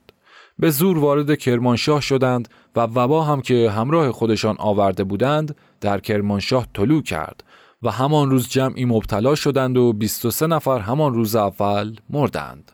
حضرت آقا متفرقا به بروجرد و اصفهان و همدان و سایر جاها رفتند و مردم که آن چماق را دیده بودند حتما که جلوگیری نکردند. وبا نیز همراه ایشان به هر کجا که وارد شد نشر کرد. قشنگ کرم روروک داشته حضرت آقا. اینم از روایت حاج سیاه محلاتی که تعییدی بر روایت های قبلی بود. بگذاریم رفقا حقیقت اینجاست که آمیخته بودن درمان با خرافات متاسفانه در گذشته و حتی در دنیای مدرن امروزی هم یکی از مشکلات جامعه ایرانی بوده و هست. برای پزشک خوب و با وجدان زندگی در ایران دوره قاجاری واقعا دشوار بوده. یا باید شارلاتانی بیباک می بودن یا از کار تجربی پزشکی کاملا کنارگیری می کردن. چون یک ایرانی به هیچ وجه دارو رو بدون مشورت با رمال و فالبین و اینها نمی‌خورد و اگر قبل از مصرف دارو به صورت اتفاقی و خیلی شانسی یک عدسه می کرد فقط همون یک بار عدسه کافی بود که با عالم تبابت مدرن خدافزی کنه و با داروی مثلا بدیومن هم وداع می کرد. در چنین حالتی بیمار به هیچ قیمتی راضی به خوردن دارو نمی‌شد و چنانچه اگر دو بار عدسه می کرد قضیه هم فرق می کرد. اون وقت دیگه دارو با سلام و صلوات وارد معده می شد. به طور مثال دکتر ویلز در این باره نوشته که مردم ایران به خصوص عوام و ناس اعتقاد و علاقه شدیدی به فال گرفتن و استخاره دارن. یک روز بیمار بعدحالی به من مراجعه کرد و بعدا معلوم شد که قبل از من به دکتر دیگری هم مراجعه کرده. اما از مصرف داروهای تجویز شده به وسیله این دکتر به کلی خودداری کرده. وقتی علت رو پرسیدم پاسخ داد چون فال گرفتم و در این مورد استخاره راه نداد و فال من بد از کار در اومد. در نتیجه به کلی از خوردن داروهای اون دکتر امتناع کردم و حالا اومدم نزد شما. اغلب مردم ایران در صورت تصمیم به انجام یک معامله مهم یا رفتن به مسافرت و کارهای نظیر اون قبلش متوسل به فال میشن و در صورت بد اومدن از تصمیم خودشون منصرف میشن بند خدا قشنگ پرز و پیلیش ریخته این آمیخته بودن شدید خرافات با مسائل پزشکی و درمان به سادلوهی و جهل و ناآگاهی بسیاری از مردم ایران عصر قاجار ارتباط داره. خیلی از درمان ها از سادلوهی تمام ایار مایه می‌گیرن. برای مثال تیکه کاغذی که یه آیه از کتاب مقدس روی اون نوشته شده باشه معالج تب هست. اگر روی پوست یک تخم مرغ پخته تحمید و ستایش از الله نوشته بشه و اون رو 24 ساعت زیر بغل نگه دارن همه دردهای درونی رو درمان می‌کنه. دیدن الاغ یا بز یابستن می‌تونه دافع بعضی از بیماری ها باشه. اگر زنی قطعه کوچکی از پوست گرگ همراه داشته باشه آبستن نمیشه. در این صورت می‌تونه به هر نحوی که می‌خواد ها و شهوت خودش رو تسکین بده و از عواقب اون هم بیمی نداشته باشه. تیک الماسی که به گردن آویخته بشه نور چشم رو تقویت می‌کنه. مرحوم پدر بزرگ بنده اواخر عمرش خیلی از کمسویی چشماش رنج می برد. ای کاش این مورد رو بهش پیشنهاد می‌دادم. لمس کردن این سنگ ترس رو از بین می‌بره. همچنین الماس دافع سرعه و بدون هیچ دردی موجب افتادن دندونهای کرم خورده میشه و زنان آرزومند فرزند رو هم مادر می‌کنه. دیگه الماس دیگه اگر نکنه باید تعجب کرد واقعا زنانی که درد زایمان دارن باید یک نخی از بین ریشه فلانگیاه رد کنن و اون رو به خودشون آویزون کنن تا دردشون تسکین پیدا کنه مدفوع گرگی که با شراب سفید مخلوط شده باشه قلنج رو درمان می‌کنه. البته که با ماساژ. اگر به همین معجون اصل اضافه بشه و اون رو قرقره کنن دافع درد گلوه. گاسپارت دروویل یعنی افسر فرانسوی در سفرنامه خودش درباره چگونگی ویزیت بیماران توسط پزشکان ایرانی در زمان فتح علیشاه مطالبی رو بیان می‌کنه. دروویل همچنین از آمیخته بودن شدید خرافات با مسائل پزشکی و درمان یاد می‌کنه و اینکه پزشکان در هنگام معاینه مریض از خودشون حرکات مزهکی بروز میدن و از کسیفترین چیزها برای رفع نحوست مرض استفاده می‌کنن. برای مثال نوشته که زمانی که اطبا برای مریض فراخونده میشن اول به نوعی از کتابهایی که فهم اونها مشکل و خطوطشون ناخاناست مراجعه می‌کنن و ضمن پیچ و تاب دادن به خودشون و در آوردن ادا و اصول سخنان مرموزی ادا می‌کنن و به بیمار هم توصیه می‌کنن که این سخنان رو تا اونجایی که براشون مقدور و میسره تکرار کنن بعدش روی بعضی از نقاط بدن پوست کنده اجساد سگ و گربه و افعی یا کلاق و حیوانات مشابه دیگری رو می‌ذارن و معتقد هستند که بدین وسیله افسون مرض رو از بین می‌بره. اتبا به ندرت خون گرفتن رو تجویز می‌کنن. اما در صورتی که اون رو لازم و مورد نیاز تشخیص بدن به اولین دلاکی که تو کوچه برخورد کنن متوسل میشن و از اون می‌خوان که مریض رو هجامت کنه. دلاک هم فورا دست به کار میشه و چنانچه وسیله دیگری در اختیار نداشته باشه محل هجامت رو با تناب میبنده و یک نیشتر درازی که به شکل قم است به بدن مریض فرو می‌کنه. یعنی شرف برای ما نذاشتن این اجداد قاجاری ما. روحشون در آرامش اما امیدوارم که دیگه حلول نکنن واقعا. همون در آرامش بمونن و کیف کنن دیگه. ما رو هم بیشتر از این آزار ندن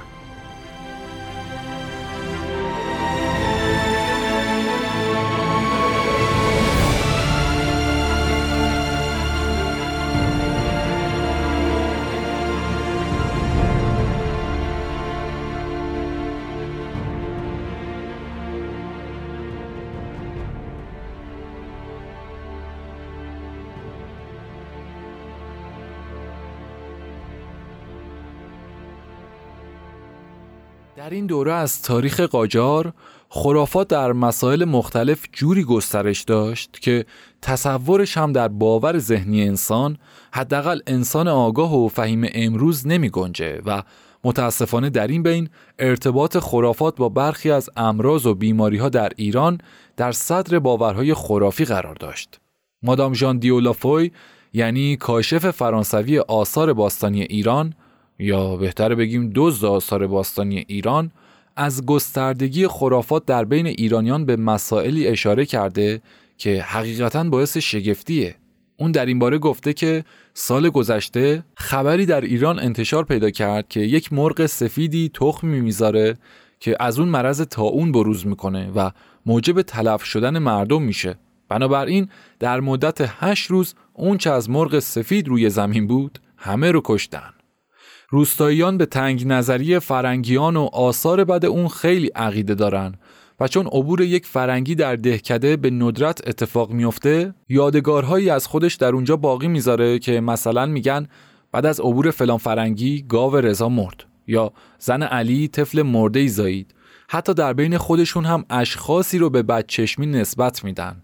به جن و پری هم اعتقاد زیادی دارن و در پاره ای از دهکده ها موقع وضع حمل زن با تفنگ شلیک می‌کنن تا مثلا اجنه دور بشن و همچنین برای محافظت مادر نوزاد از حملات ارواح موزی یک شمشیر یا اسلحه برنده دیگری تا چند روز پهلوی اون می‌ذارن و گاهی هم یک ردیف سرباز مقوایی روی بام قرار میدن و با یک نخی اونها رو به حرکت در میارن و بالاخره اگر وضع هم سخت و طولانی باشه به وسایل و اعمال مهمتری دست می‌زنن. مثلا شوهر زن یک اسب سفیدی رو میاره و مقداری جو روی سینه برهنه زن میریزه تا اسب بخوره. مادام ژان دیولافوی در بخش دیگری از خاطراتش از حق بازی یک آخوند یاد می‌کنه که قصد داشته با تلسم و جادو یک طفل بیچاره ای رو معالجه کنه. به گفته این خانوم طفل معصومی در چنگال این آدم شیاد جوری گرفتار شده بود که راه گریز و فرار نداشت. دیولافوی این صحنه رو اینجوری توصیف می‌کنه. خودم راه مقبره رو پیش گرفتم و به محض ورود صحنه عجیب و غریب و جالبی توجهم رو جلب کرد. سید و همراهان هنوز تو حیات بودن که قاطرها رو پالان زده و اسبها رو زین کرده بودن اما هنوز حرکت نکرده بودن. سید روی یک بالشی نشسته و نوکران و همراهانش همه به دورش حلقه زده بودن. قیافه سید نامنظم و صورتش سبز رنگ شده بود و چنین به نظر می اومد که انگار گرفتار مرض سر شده. دندونهاش به هم می‌خورد و دستهاش میلرزید و چشماش تو حدقه سفید شده بود. من با عجله رفتم نزدیک تا به دشمن دیروزی خودم یک کمکی کرده باشم و حمله اون رو برطرف کنم.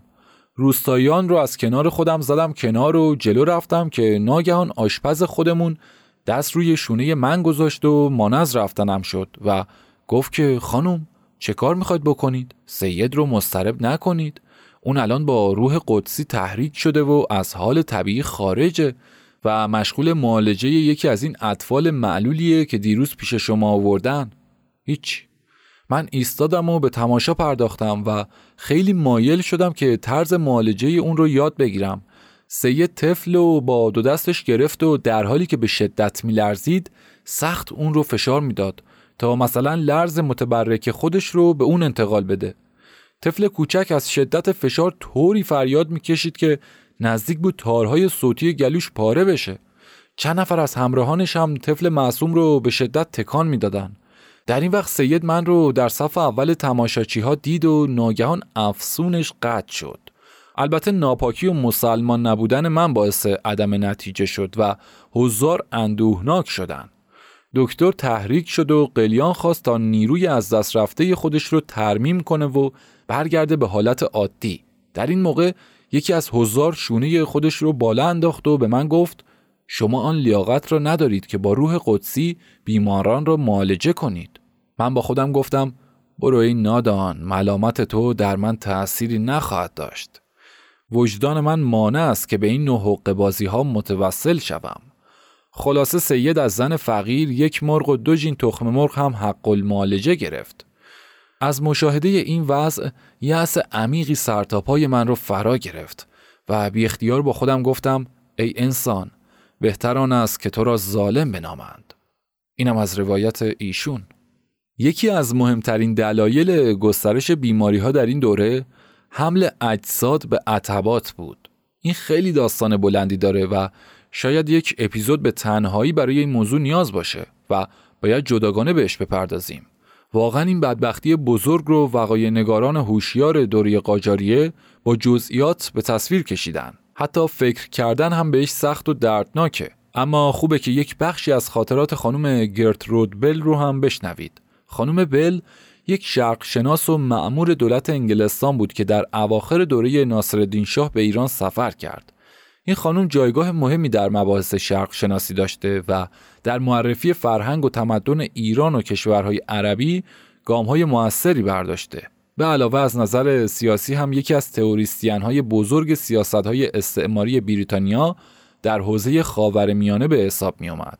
اون درباره اینکه انتقال اجساد به اماکن مقدس و اینکه نوعی پرستیژ اجتماعی محسوب شده و همچنین درباره همین عامل که چطور و چگونه موجب گسترش یکی از مهلکترین بیماری های واگیردار عصر قاجار یعنی وبا می شده توضیحات جذابی ارائه کرده. خانم بل با چنان دقت شاعرانه و حس حراسناکی به چگونگی شیوع رشد خزنده این بیماری های هولناک از شرقی ترین نقطه ایران به طرف شمال و مرکز و پایتخت ایران سخن میگه که خواننده یا شنونده حقیقتا وبا رو در پشت گوش خودش قشنگ احساس می‌کنه و از همه بدتر این که نه دولت مردان قاجاری و نه مردم کاری برای مبارزه با این قول دهشتناک نمی‌کردن. اون توی این گزارش نوشته که اجساد حتی پس از تدفین هم نمی‌تونن در آرامش باقی بمونن. خانواده های ثروتمند یکی از نشونه های تشخص رو در این می‌دونن که استخونهای بستگانشون رو در مکان مقدسی مانند نجف و کربلا یا در مشهد دفن کنن. از این رو فقط موقتا اونها رو به خاک میسپارن و در قبرهای کم عمقی قرارشون میدن و با یک تاق آجوری روشون رو میپوشونن و این خودش مایه بوی وحشتناک در اطراف گورستان پس از بروز وبا بود. چند ماه بعد و خیلی قبل از اینکه گذشت زمان میکروب های بیماری رو از بین ببره این اجساد رو در می آوردن و در پارچه کرباس میپیچیدن و بار قاطر می‌کردن و به طرف آرامگاه دوردست خودشون حمل می‌کردن و در مسیرشون بذر شیوع دوباره بیماری رو کاشتن و پخش کردن. شگفتانگیز این نیست که وبا بسیاری رو نابود می‌کنه بلکه شگفتانگیز جون در بردن بخش چنان بزرگی از جمعیت است.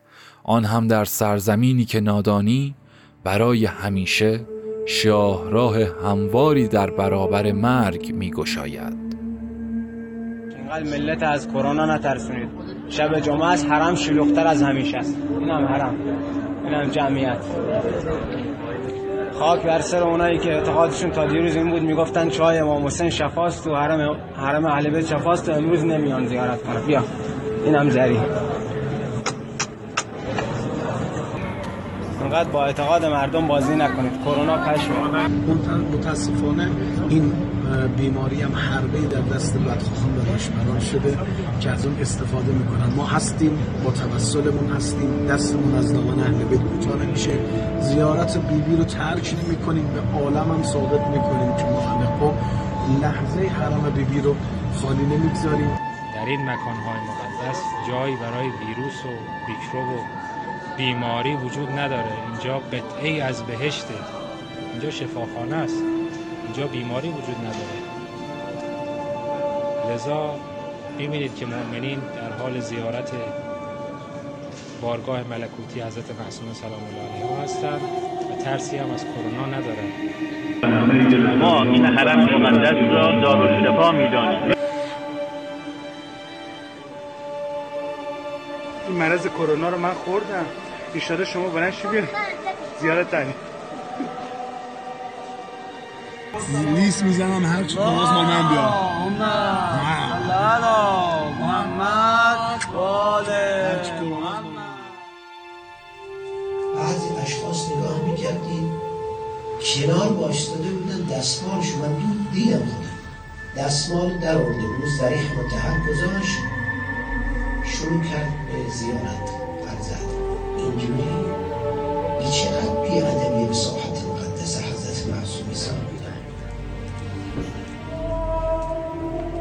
ادبه. بعد این شخص رو نگاه می‌کنی امسال. قیافه رو به از میکروسکوپ به همه میکروب ها می‌خوره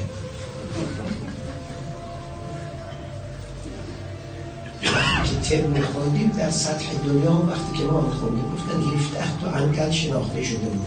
17 نوعش در ایران باستان ما بوده الیوم تاریخ ببینیم این یتصور به اشخاص و اشکال مختلفه.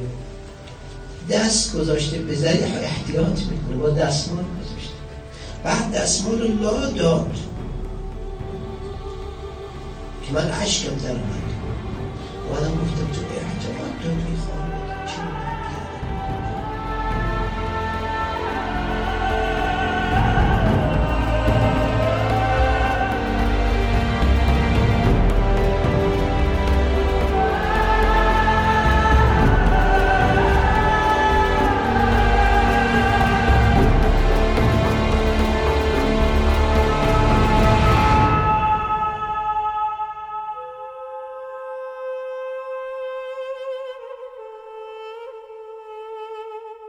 هرچند این بخش مربوط به زمانیه که کرونا شدیدا در ایران رو به افزایش بود. چون این اپیزود هم مانند قبلی ها اصلاح و دوباره ضبط شده و در حال حاضر واکسن و غیره هم دیگه به راهه. اما گفتن دوبارهش فکر نکنم بد باشه. رفقا امروز ما در ایران شاهد گسترش بیماری همهگیر کرونا هستیم. و قطعا هرچه بیشتر این بیماری دامنگیر جامعه بشه خرافات بیشتری هم طبق تاریخ و معمول زمان منتشر خواهد شد. همین آیت الله خرافات فروش و افزایش مخاطبین کانال تلگرامیش رو بررسی کنید که شاهدی بر اثبات ادعای ما هست. چرا که تحقیقات نشون داده و همچنان نشون میده که عقاید و مراسم خرافی بیشتر در موقعیت هایی رواج پیدا می‌کنن که احتمال خطر بسیار بالاست. یا شانس و اتفاق نقش مهمی رو در اون بازی می‌کنه. به طوری که هر وقت به نظر برسه که وقایع فراتر از کنترل انسان هستن خرافات در مواقع عادی رایجتر میشن. استراب و بحرانهای شخصی یا اجتماعی نقش مهمی رو در دامن زدن به خرافات دارن.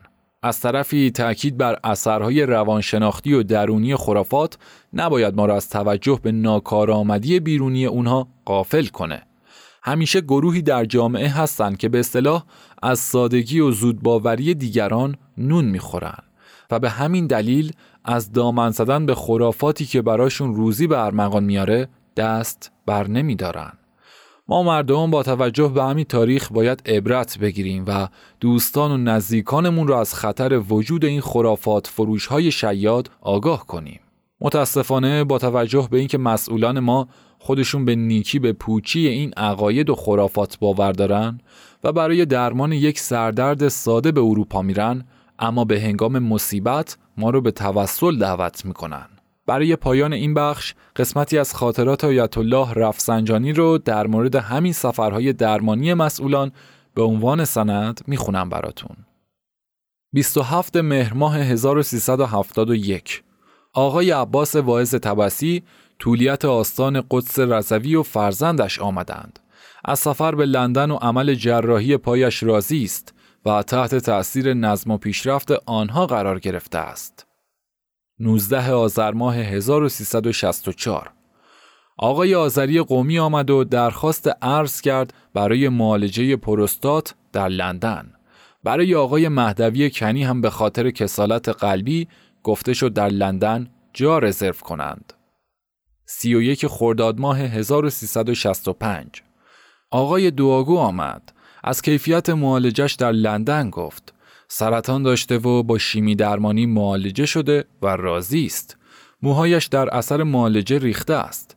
از نتایج معالجه در مدت اقامت پیشنهاد جلوگیری از اعزام دانشجو به خارج را داشت که ارز آن را صرف تأمین استاد در داخل کنیم. 29 بهمن ماه 1364 شب در جلسه شورای مرکزی جامعه روحانیت مبارز شرکت نمودم. بیشتر صحبتها درباره بد اداره شدن جلسات روحانیت مبارز در دهه فجر بود. آقای مهدوی کنی که از لندن پس از معالجه برگشته به خاطر خستگی نیامده بود. می‌خواستم ایشان را ببینم. 8 خرداد ماه 1360 صبحانه را در خدمت آقای منتظری در منزل ایشان صرف کردیم. پس از خدافزی به منزل آیت الله العظما نجفی مرعشی رفتم. از اسپانیا برگشته بودند. برای معالجه چشم رفته بودند. 19 اردیبهشت ماه 1360 آقای احمد توکلی که قبل از پیروزی انقلاب ممنوع خروج بوده برای گرفتن گذرنامه جهت سفر برای معالجه درد مفاصل احتیاج به نامه من به اداره گذرنامه را داشت که نوشتم. 27 اسفند ماه 1371 شب تلفنی از احمد آقا احوال پرسی کردم. از اسپانیا برگشته است. برای معالجه چشم رفته بود. در آنجا همان تشخیص ایران را تایید کردند. 18 مرداد ماه 1361 خانم شهید بهشتی به خانه ما آمد و با افت به دیدن همسر امام رفتند که برای معالجه چشم مدتی به خارج رفته بودند. 29 مرداد ماه 1368 ساعت 8 صبح آقای موسوی اردبیلی آمدند. آزم سفر به اروپا برای معالجه و چکاپ است. برای تسهیلات ارزی و گذرنامه و همراهان و حفاظت کمک خواستند. به دکتر ولایتی و میرزاده دستور مختزی را دادم. 5 آبان ماه 1363 شب آقای علی اکبر محتشمی سفیر ایران در سوریه آمد. مدتی در آلمان معالجه کرده است. دست مصنوعی گذاشته و دو بار گوشها را عمل کرده و اکنون نسبتا سالم است. 25 مهر ماه 1366 عصر آقای محمد علی رحمانی مسئول بسیج آمد. پس از معالجه در خارج برگشته و از معالجه دکترهای داخلی ناراضی است. خدا به داد مریضهای معمولی برسد. 8 دی ماه 1369 آقای علی اکبر آشتیانی نماینده رهبری در ژاندارمری آمد. برای معالجه خود در خارج استمداد کرد. 8 اسفند ماه 1363 در بیمارستان به عیادت آقای ربانی املشی رفتم. قرار است فردا برای معالجه به سوئیس برود. 22 اسفند ماه 1371 آقای عبدالله نوری وزیر کشور برای سفر جهت معالجه به آلمان تلفنی خدافزی کرد. 28 مرداد ماه 1361 آشیخ محمد هاشمیان که برای معالجه چشم به اسپانیا رفته بود راضی برگشته و در منزل ما بودند. گفتند که درک مردم اسپانیا نسبت به مسائل انقلاب ایران بهتر شده است. 9 خرداد ماه 1366 به ملاقات آیت الله سید محمد رضا گلپایگانی رفتم. دیروز از لندن برگشتند. به احتمال سرطان کیسه صفرا برای معالجه رفته بودند. 25 روز آنجا بودند. ایشان و اطرافیانش با خوشحالی و نشاط از سفر انگلستان و استقبال مسلمانان در آنجا تعریف می کردند. 18 خرداد ماه 1365 آقای کازم خانساری سفیرمان در لیبی آمد و پیام آقای قذافی را آورد که گفته بود اگر نمی‌توانید جنگ را تمام کنید برای ختم آن اقدام کنند. خبر داد که پدرش بیمار قلبی است و خوب است که برای معالجه به لندن برود. عضو خبرگان است. سه شهریور ماه 1369 شب با احمد آقا و آقای واعظ تبسی مهمان آیت الله خامنه ای بودیم. مصوبات شورای عالی امنیت ملی مطرح و تایید شد. آقای تبسی را در لندن عمل جراحی نکردند.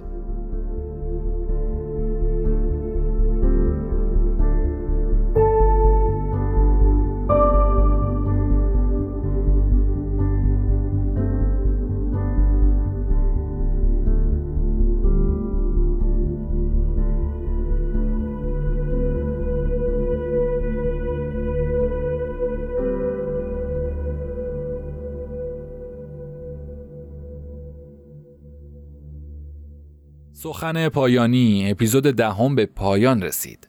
نظرات خودتون در مورد تاریخچه اپیدمی 1904 میلادی در ایران رو برای ما بنویسید و ارسال کنید. برای اطلاع از روند تولید محتوا به علاوه استفاده از دیگر مطالب قجر تایم در سایت و اینستاگرام و تلگرام و غیره حضور داشته باشید و با معرفی صفحات ما به نزدیکانتون لطفا حمایت از ما رو فراموش نکنید. همچنین برای هر نوع حمایت و همراهی و ارتباط با ما می‌تونید از طریق ایمیل و اینستاگرام و آیدی پشتیبانی من در تلگرام پیام بدید و ارتباط برقرار کنید. بسیار سپاسگزارم که تا پایان این اپیزود با من همراه بودید و صدای تاریخ رو شنیدید. طبیعتا دیگه نباید منتظر اپیزود اصلاح شده ای از پادکست رادیو قجر تایم باشید دیگه آه؟ اما قطعا که باید به فکر کاری جدید پس از نجات دهنده در گور خفته است باشیم